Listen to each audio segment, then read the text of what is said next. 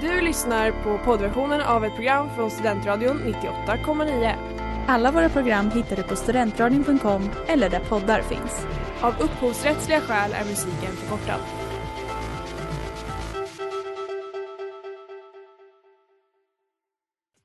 Nu tycker jag att vi gemensamt i denna sal sjunger We Shall Overcome. Det är klart att Malmö som tredje rikets största stad. Kära örebroare. The mayor here in Solna, I wanted to go home. Stockholm är smartare än landet, så tycker jag. Se lunch med PK. Din guide i svensk politik, onsdagar 18.00. Man slänger ut alla oliktänkande och så blir man en liten och stark kärna. Våld löser ingenting.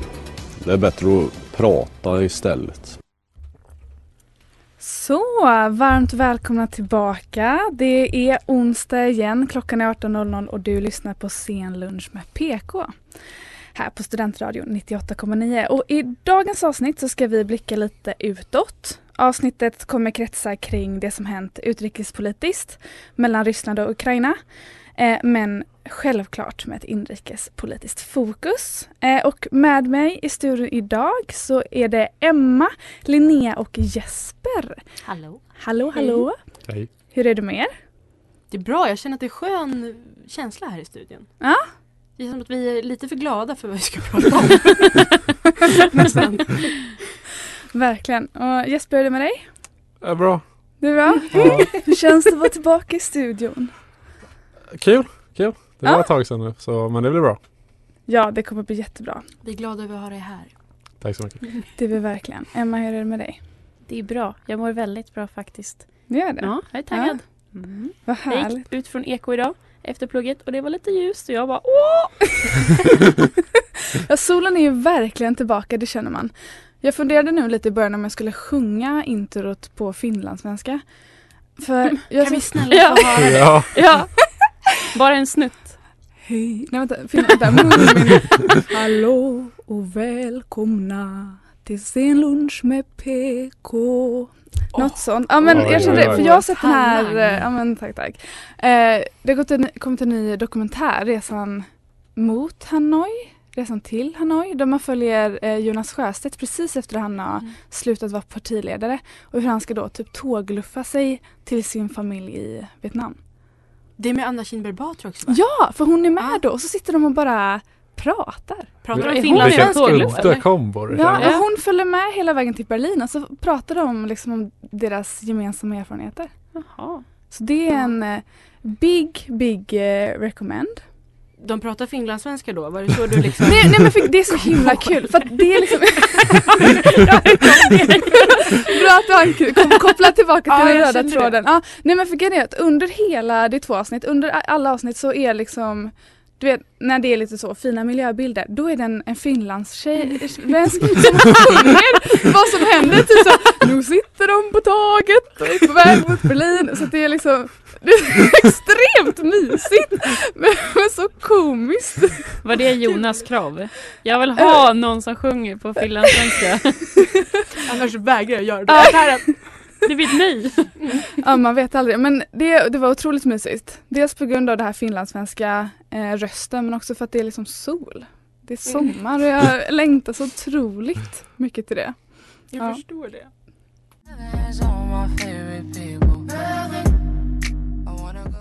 Ja, och det där var Heaven med Tierra Whack. Och du lyssnar på Senlunch med PK här på Studentradion 98,9. Och temat för dagens program är ju det spända läget mellan Ryssland och Ukraina. Något som rör nästan det hela internationella samfundet. DNs politiska kommentator Eva Stenberg har sagt att säkerhetsläget kring Sverige inte har varit så här spänt sedan 1981. Men vad är det då som har hänt? Jo, sedan slutet av november förra året så har Ryssland placerat 100 000 soldater längs Ukrainas gräns mot Ryssland. Och Ryssland mobiliserade på samma sätt redan i våras, men drog därefter tillbaka trupperna och sa att mobiliseringen var en del av en militärövning. Men 17 december så kom krav från Ryssland. Exempelvis ska vissa länder inte längre få välja att gå med i NATO, där bland annat Ukraina, men även Sverige och Finland inkluderades där. NATO ska inte få utvidgas mer. Och här är det ganska viktigt, tänker jag, att komma ihåg att svensk säkerhetspolitik är högst beroende av just samarbeten. Bland annat samarbeten med NATO. Statsminister Magdalena Andersson uttalade sig i samband med kravlistan och sa att i Sverige bestämmer vi själva vår utrikes- och säkerhetspolitik. Och vårt partnerskap med NATO och samarbete med NATO-länderna kommer att fortsätta oavsett vad Ryssland tycker om den saken. På Gotland har svenska försvaret lagt märke till något. 6 landstigningsfartyg befinner sig på Östersjön. 3 fler än vanligt.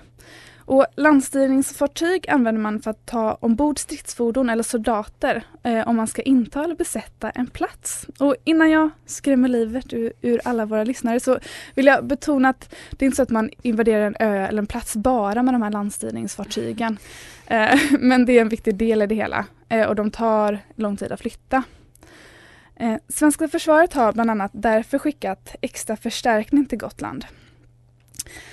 Varför har Ryssland passerat de här ytterligare landstigningsfartygen? Är det någon slags maktdemonstration? Rustar de upp och gör sig redo? Har de hämtat upp någonting och ska åka vidare? Kanske till Ukraina? Vi vet inte. Det är bara en militärövning, säger Ryssland. Och även om man kan ana oro så är ju inte det säkerhetspolitiska hotet troligtvis mest riktat mot oss utan snarare kanske mot Ukraina. Och risken för krig eller invasion känns inte... Men alltså, risken känns ju inte allt för långt bort, där borta ifrån liksom, för krig och invasion. I slutet av... eller i januari påbörjades samtal mellan Ryssland och USA samt mellan Ryssland och NATO.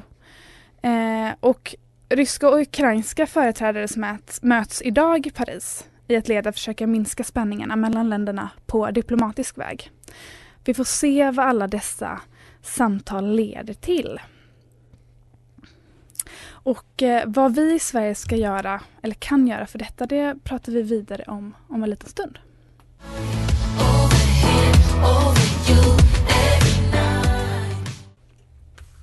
Head on Fire med Griff och Sigrid. Så Ryssland säger nej, ni får inte gå med i NATO. Men vad säger ni här inne? Tycker ni att Sverige ska gå med i NATO? Oj. Ja. Svår fråga. Jag kan rivstarta om det känns svårt. Jag tycker nej. Du tycker nej? Ja, men jag är väldigt provocerad av att Ryssland ska säga åt oss vad vi ska göra. För det kan de inte hålla på med. Men sen tycker jag inte att vi ska gå med i NATO. I alla fall. Men kanske känns det befogat i och med att det är lite spänningar just nu på den internationella spelplanen. Då kanske kan kännas tryggt med att ha skyddet som NATO innebär. Mm. Jag känner mig lite kluven i frågan. Dels för att jag inte känner att jag har tillräckligt med kött på benen. Men också för att så här, Sveriges utrikespolitik och vår så här, säkerhetspolitik generellt har ju ändrats otroligt liksom senaste åren. Alltså vi har som gått från eviga freden till det kanske blir krig ändå. Så att jag vet inte. Nej, jag ställer mig nog lite kritisk till att gå med i NATO överlag. Mycket är ju att man måste se vad Finland gör och nu har Finland som typ bland annat oppositionen säger öppnat för ett medlemskap, men det känns som en onödig provokation. Eftersom vi ändå är så anpassade av att arbeta med NATO oavsett så känns det som en onödig provokation att i så fall bara gå med i NATO också. Så det känns onödigt riskabelt verkligen att göra ett sånt drag, skulle jag säga. Ja, men det kan jag hålla med om. Man vet ju inte riktigt hur Ryssland skulle reagera på det heller liksom. Just nu kan vi ändå hålla oss ganska... spelar här. Vi är så neutrala. Fast ändå så har vi liksom jättemycket stöd från alla de här NATO-länderna. Och det i sig tycker jag känns ganska tryggt. Alltså om jag... Ja, förlåt Emma. Det var inte någon jag kan. Det var jag. Okej, förlåt. Nej, men jag tänkte, det är lite skönt att kunna äta kakan och ha den kvar. Precis. Exakt. Ja. Liksom. Men vi har ju gjort många... Alltså vi har varit med i många övningar med NATO och är ju väldigt sammankopplade med NATO, bara att vi inte är officiellt med. Så man skulle kunna alltså vara för ett medlemskap för att nu är vi i princip med men bara inte har uppbackningen om det verkligen skiter sig. Så jag kanske är lite mer för, men jag tror ändå lutar lite hårdare mot nej. Ja, nej, jag kan förstå det. Men för samtidigt som man då får ett garanterat skydd i och med att om man går med då i NATO så får man också den här skyldigheten av att hjälpa andra länder mycket tydligare.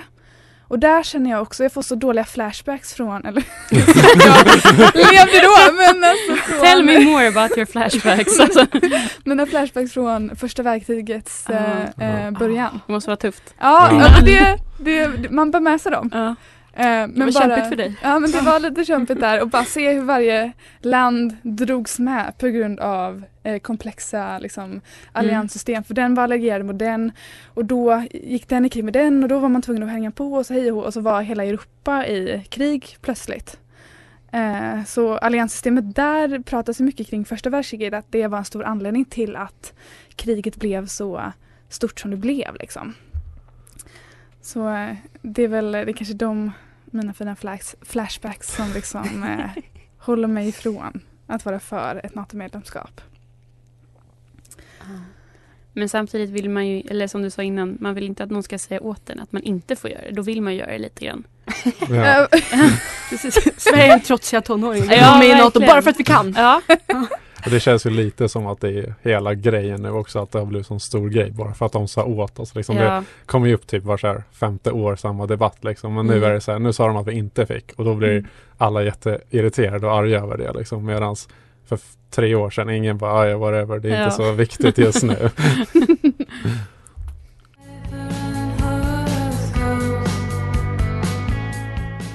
Hej, jag heter Anders Ygeman och du lyssnar på Scenlunch med PK på Studentradion 98,9.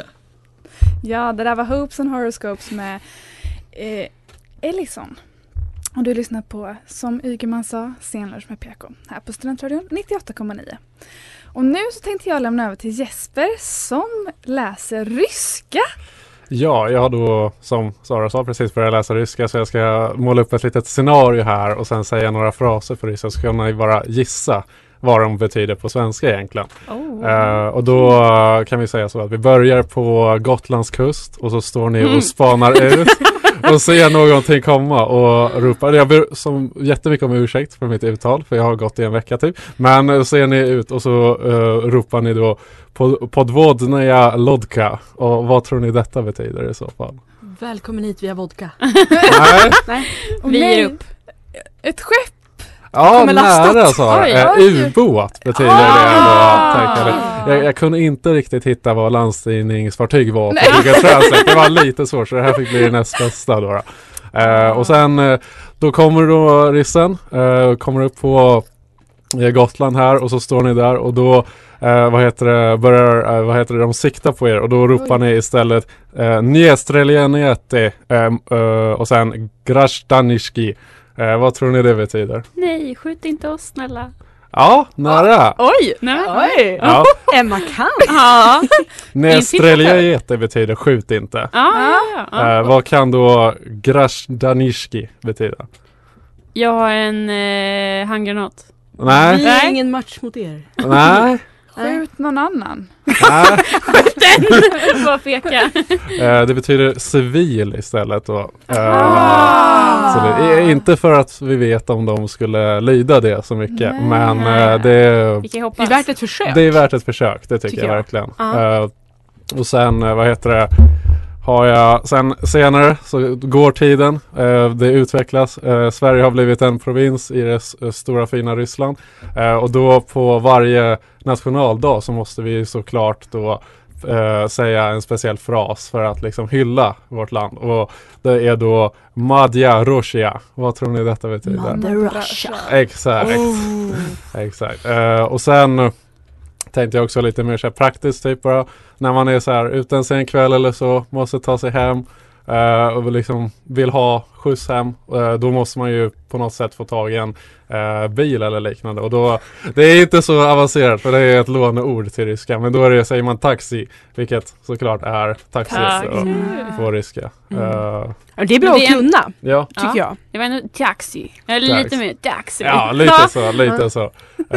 Hur tänker du när du ska uttala saker? Tänker du jag är stor och tuff och stark? Eller tänker du liksom, jag är arg? Eller tänker du... Alltså vår föreläsare har sagt det. Tänk att ni typ så här, allting ska prata neråt. Väldigt så här, typ. Man får inte låta för glad. Nej, inte för glad. Och sen speciellt så här, om det är frågor, då ska vi vara lite gladare. Så just tonföljden har varit speciell kan vi säga. Motsatsen till norska typ. Lite så. Mm. Lite den vibe man får. Verkligen. Ja. Gud vad spännande. Tack så mycket för din ryska lektion. Varsågod.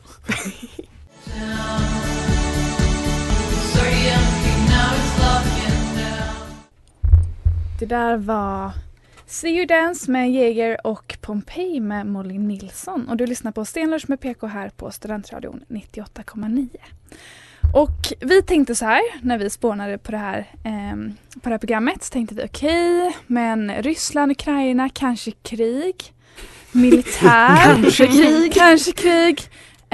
Hade det inte varit trevligt att få lite insikter från någon som har gjort lumpen? Och här sitter jag. Och här sitter Emma inkallad. Nej, inte än. Ja, inkallad hit, ja. Hit är inkallad. Obligatorisk närvaro. Ja, verkligen. Ja. Du blev direkt lite rakare i ryggen. Liksom. Ja, alltid redo. Ja. Och tanken är att du ska berätta lite om dina erfarenheter från lumpen. Ja, jag gjorde lumpen 2019 till 2020. 11 månader på Göta terrängregementet i Skövde. Fina Skövde. Shoutout. Jajamän. Shoutout till husaren. Alla som vet, alla de vet. DSV, DV. Nej, men jag var sjukvårdsgruppchef på sjukvårdsplutonen. Och det betyder att som sjukvårdsgruppchef så hade jag och min grupp som bestod av en sjukvårdare och en förare. Vi liksom körde runt i en ambulans, och det är faktiskt de ambulanserna som vi ser runt omkring här i Uppsala, de civila, fast de var grönmålade. En skeva, alltså en amerikansk skeva, så det var ganska trevligt ändå skulle jag säga. Lumpen kan man säga är uppbyggd i 3 delar. Först så har man soldatkunskaper, även kallad gröntjänst. Och då får man lära sig de här grundläggande soldatkunskaperna verkligen. Man får skjuta, man får gräva värn, man får lära sig hur man går, hur man står, hur man anmäler sig, hur man sätter upp en förläggning, lite grundläggande sjukvård, kasta handgranat och så vidare och så vidare. Så kul, exakt. Alltså som det låter. Vi fick även lära oss hur man var en gruppchef. Är det som kallas GMU? Ja, typ. Alltså de har ju ändrat lite, men ungefär. Det var lite innan det blev liksom obligatoriskt. Ja. Men sen efter det så kommer i alla fall befattningsutbildningen, och då får man lära sig mer om exakt vad man ska göra i sin liksom roll. Och då, så för mig var det mycket radio, eftersom jag var gruppchef, ska hålla liksom kommunikationen tillbaka till kompaniet eller till plutonen blir det ju. Och sen fick vi ha mycket fordonsutbildning, lära sig om de fordon vi körde, hur man servar dem, vad man ska göra ifall det går åt helvete i bilen. Och jag fick även lära mig mer hur man leder i liksom sjukvårdssituationer och lite mer sjukvård. Och sen då kommer den tredje fasen, den sista, när man liksom väver ihop allting. Och då man verkligen liksom, nu har man övat på liksom pusselbitar var för sig, och nu ska vi liksom lägga pusslet. Och då är man ute mycket i fält, vilket är en upplevelse. Var det panik och katastrof? Blandat, ja. Men början, också så, kanske. Man är så trött ibland så att det är sån eufori. Alltså man är så, jag kommer ihåg att jag och en kompis såg och skulle maskera ett fordon. Och vi liksom bara stod med en pinne och sjöng så här la la la. Och jag tror att jag nästan kissade på mig. Alltså, men det var ju bara sömnbristen. Men någonting som kanske var lite unikt med min lumpen var att jag faktiskt på ett sätt fick liksom möta en riktig fiende. För eftersom att jag var på sjukvårdspluton och körde ambulans, så blev vi inkallade mitt under liksom covid till Älvsjö sjukhus för att köra coronapatienter. Och det var... Då var det verkligen så att man fick känna på hur det var faktiskt ha någonting som man skulle liksom kämpa emot. Och det var väldigt läskigt. Men det blev ju aldrig någonting med liksom Älvsjö-grejen. Så vi fick ju aldrig göra någonting på riktigt. Bara vara där och chilla på ett hotell i princip. Men vad absurd känsla liksom. Ja, verkligen. Måste det ha varit. Verkligen. Ah, shit. Men gud vad coolt att få lite mer inblick i hur det funkar. Men också känna lite trygghet kanske att några har ändå koll om krisen eller kriget kommer. Det är Emma vi ringer. Ja.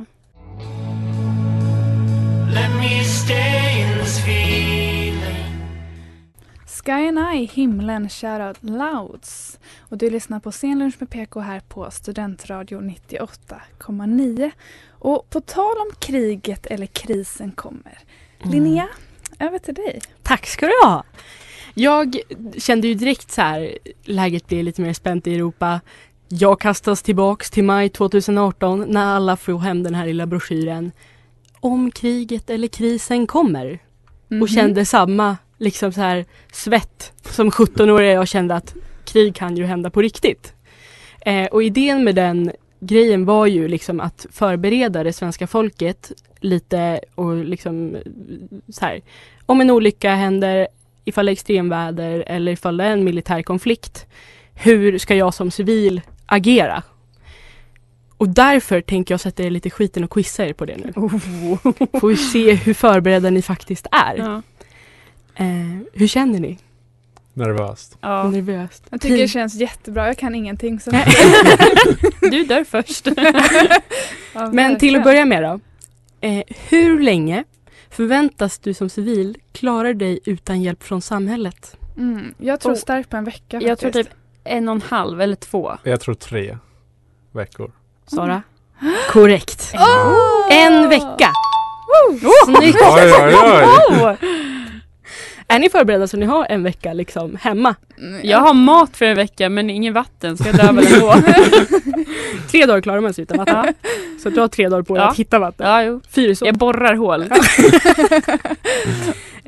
Sen så är det ju också väldigt vanligt att fienden skickar ut vilseledande information. Just det. Var kan man som civil vända sig för att få reda på rätt och riktig information från den svenska staten? Jag vet. Du vet, är det inte Sveriges Radio? Eller? Korrekt. Vars mer? P4. Eller det är någon specifik man ska ratta in kanal om något händer. P4. Ja, det är P4. Och P3. Alla liksom Sveriges Radio funkar. Ja, men liksom David Reed och Kodjo sitter där. Ja. Det är krig! Bara för att lätta upp stämningen. Ja. Krig, ja. Skicka in vad ni känner. Kommentera den emoji du tycker passar bäst. Sen så... Förlåt. Sen så kan man också vända sig till SVT och kolla på text-tv. Men då är det viktigt att det är SVTs text-tv. Oh, och sen så VMA, viktigt meddelande till allmänheten. Mm. Kan också skicka ut sms, men då inom begränsade områden. Så är det liksom en oljeläckage eller gasläcka någonstans. Så plingar det till i telefonen. Mm. Och då står det, gå in och stäng fönstren, annars dör du. Tryggt. Och sen så har vi i Sverige beredskapslarm som vår kära regering kan använda sig av ifall det råder omedelbar fara eller ifall landet är i krig. Just det. Men har ni koll på hur det låter när faran är över? Är inte bara alltså en jättelång. Vill ni ha alternativ? Ja. Oavbruten signal i 30 sekunder. Eller signal i 7 sekunder följt av uppehåll i 14 sekunder i 10 minuter. Eller signal med korta stötar under 4 minuter. Jag tror på den första. Jag tror på korta stötar. Alltså hoppas att det inte är i mitten i alla fall. För det är inte 10 minuter nu. Nej, jag tror också på sista kanske. Emma, vill du demonstrera en gång till? Den första? Ja. Korrekt! Snyggt, Emma. Du kanske ska söka jobb som det. Du är nästa Hesa Fredrik. Jag ställer mig bara stadshuset, kramar toppen och bara wow. Första majtalet liksom. Det är du som står och sen så från och med vilken ålder är du skyldig att ställa upp ifall Sverige behöver dig i krig? 18 kanske. 18 borde det vara. 16? Nej, 18 kanske. Bestäm dig. 16 säger jag. Emma har koll på läget. Fan. Ja. Mycket snyggt. Show me love. Show me what it is. Show me love med Tove Styrke. Och vi fortsätter lite med quiz, eller hur Linnea? Vi gör det. Mm. Rent dricksvatten är ju som ni kanske känner till ganska skönt för att överleva. Ja. Det är sånt man behöver. Men hur många liter ska man räkna på en vuxen människa per dygn? Alltså hur många liter förbrukar en vuxen människa per dygn när det är i kris? Oj, man måste tänka så här, laga mat och sådana grejer också. Ja, det får ni väl känna på. Men är det liksom så här, gå på toa och spola? Alltså är det kris så kan du ju inte spola. Nej. Nej, så då rekommenderas det att du ska lägga en stor sopsäck i toan. Jaha. Det står också att det är bra ifall den är tjockare plast. Jag läste broschyren. Jag vet inte, 2 liter kanske? 12 liter. 5 liter. 3 liter, så är alla fel. Så nu får du prova den knappen. Det ljudet kanske du också kan göra, Emma. Snyggt. Och sen så har jag sen har jag den sista frågan. Det jag tänker att ni ska så här få gå i en liten cirkel. Vad är viktigt att ha i sin krislåda? Det vill säga den lådan som du ska ha när krisen kommer. Så att den här lådan ska du ha att du behöver för att överleva en vecka. Så jag tänker att Jesper säger en grej, sen Sara, sen Emma och sen så går vi i den cirkeln och den som först inte kommer på någonting får ljudet. Ja, okay. Jesper vill börja. Första hjälpen-kit. Jajamän. Pass. Eller ID-handling. Korrekt. Eller en kopia på sådana. Vevradio. Jajamän. Ficklampa. Jajamän. Jag tänker, Jesper säger första hjälpen, men jag tänker också så här personliga mediciner. Om man typ har astma eller jag som har migrän är bra att ha med. Snyggt. Tändstickor eller typ tändstål. Jajamän. Stormkök. Ja. Tog du min. Jaha, så där. Så jag vet inte hur stor den här får vara, men det är, om man måste liksom bort. Så man snackar ju om vatten, mat, man snackar också om mat. Har vi sagt det? Nej? Lite torr... Fan, nu tog jag min också. Torrfoder. Det är bra. Ja, den får du godkänt för. Ja, tack. Okej, nu ska jag... Militären. Ja. Kom igen. Vad packade man? Man behövde ju ombyte, lite kläder. Ja.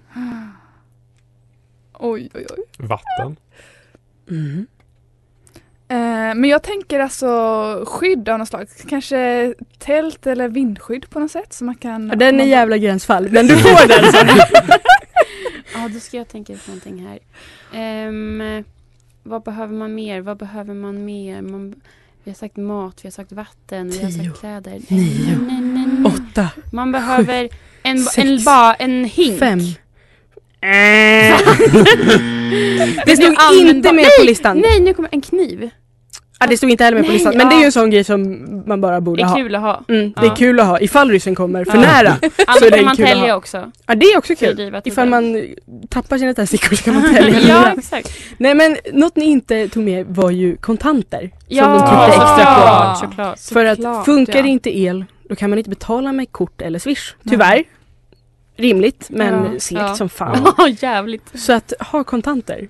Just det. Har du någon råd om hur stor mängd liksom? Allt har på kontot bara. Ja, precis. Du borde bara ha en madrass. Nej, nej men alltså så här. Jag har fått lära mig att man alltid ska ha en 200-ring i börsen. Som så här initialt. Men vet man att fan nu är det nära kris, då kanske man ska gå ut och ta lite extra bara. Men snyggt jobbat, jag är imponerad ändå. Tack så mycket. Tack. La monnaie, y'en a jamais assez. C'est pas un que mec a le pic dans la C qui va me conseiller. Je le fais pour mes refus. Iconic med Le Ljus här på Studentradion 98,9 och du lyssnar på Scenlunch med PK. Och det börjar ju bli dags att runda av dagens avsnitt. Det har gått fort. Verkligen. Ja, verkligen. Vad mysigt vi har haft. Ja, verkligen. Jag tycker jag har haft jätteroliga inslag. Både lite quiz, lite språkinlärning och fina erfarenheter från lumpen. Hur var det man sa civil igen? Det tar vi en annan gång. Ja, det är mycket. Civil, den kändes viktig att kunna. Faktiskt. Ja, läskigt där. Men tror ni att det är nära krig i världen just nu? Det är en jättesvår fråga, men... Nej, jag tror inte att det är så pass nära. Som de intervjuade någon säkerhetsexpert i radion förut. Då så sa han att vi ska ta det här på allvar, men man behöver inte vara orolig. Nej, det känns som att man lätt blir nojig när man hela tiden hör att det är spännare än på 20 år. Men jag lyssnar också på UI, alltså Politiska institutet. De är ju så här superbra och de har en podd också där de intervjuade så om läget i Europa idag. Och de sa ju också precis samma sak, att det är spänt liksom, men det är lugnt. Ja. Än så länge, ni behöver inte vara rädda än. Nej. Men förbered krislådan. Men det är väl bra visdomsord att ta med sig. Och i dagens avsnitt så har det varit jag, Sara Rydberg, Emma Bergqvist, Linnea Sjöström, Jesper Levin. Och vi hörs igen nästa vecka. Tack för att ni lyssnat. Tack för idag. Hej då! Du har lyssnat på poddversionen av ett program från Studentradion 98,9. Alla våra program hittar du på studentradion.com eller där poddar finns. Och kom ihåg, att lyssna fritt är stort, att lyssna rätt är större.